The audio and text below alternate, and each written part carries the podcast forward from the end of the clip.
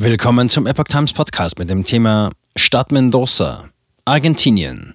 Gläubige zerstören feministische Ausstellung an Universität. Ein Artikel von Erik Roche vom 25. März 2023. Gläubigen gingen die Exponate einer Ausstellung zu Feminismus und Glauben zu weit. Sie zerstörten die Ausstellung. Das führte zu kontroversen Debatten in der drittgrößten Volkswirtschaft Lateinamerikas.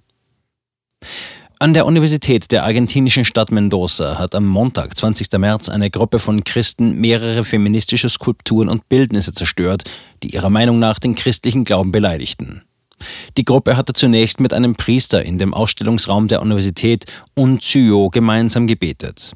Anschließend wurden, wie Videoaufnahmen zeigen, die dortigen Werke zerstört, berichtet das Portal Diario Mendoza. Unter dem Titel 8M Visuelle Manifeste hatten Künstler unter anderem ein Kreuz aufgestellt, an dem statt Christus eine weibliche Figur hing mit einer sichtbaren übergroßen Vagina.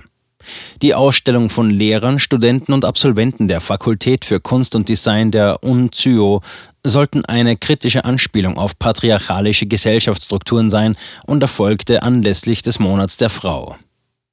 Damit spielt man auf den 8. März, den Internationalen Frauentag an. Dieser gilt insbesondere in den durch Linksbündnisse regierten lateinamerikanischen Staaten, zu denen auch Argentinien gehört, mit seinen verschiedenen feministischen Bewegungen als Kampftag für Frauenrechte. Die Ausstellung 8M Visuelle Manifeste knüpfte daran an. Ausstellung löste kontroverse Debatten aus. In den sozialen Netzwerken hatte die Ausstellung kontroverse Debatten ausgelöst. Die Erzdiözese Mendoza erklärte kurz vor der Zerstörungsaktion, dass die Werke religiöse Überzeugungen verletzten. Man fühle sich mit all jenen verbunden, die sich durch diesen Mangel an Respekt angegriffen fühlten, hieß es in einer Stellungnahme. In einer ersten Reaktion nach der Zerstörung verurteilte ein Bistumssprecher indes die Gewalt und rief zum sozialen Frieden auf.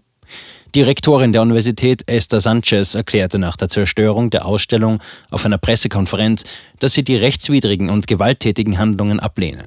Gleichzeitig gab sie bekannt, dass eine interne Untersuchung eingeleitet wurde, um die Verantwortlichen zu ermitteln. Während die Justiz ermittelt, wurde beschlossen, dass die beschädigten Werke ausgestellt bleiben, um der Ausstellung eine neue Bedeutung zu geben.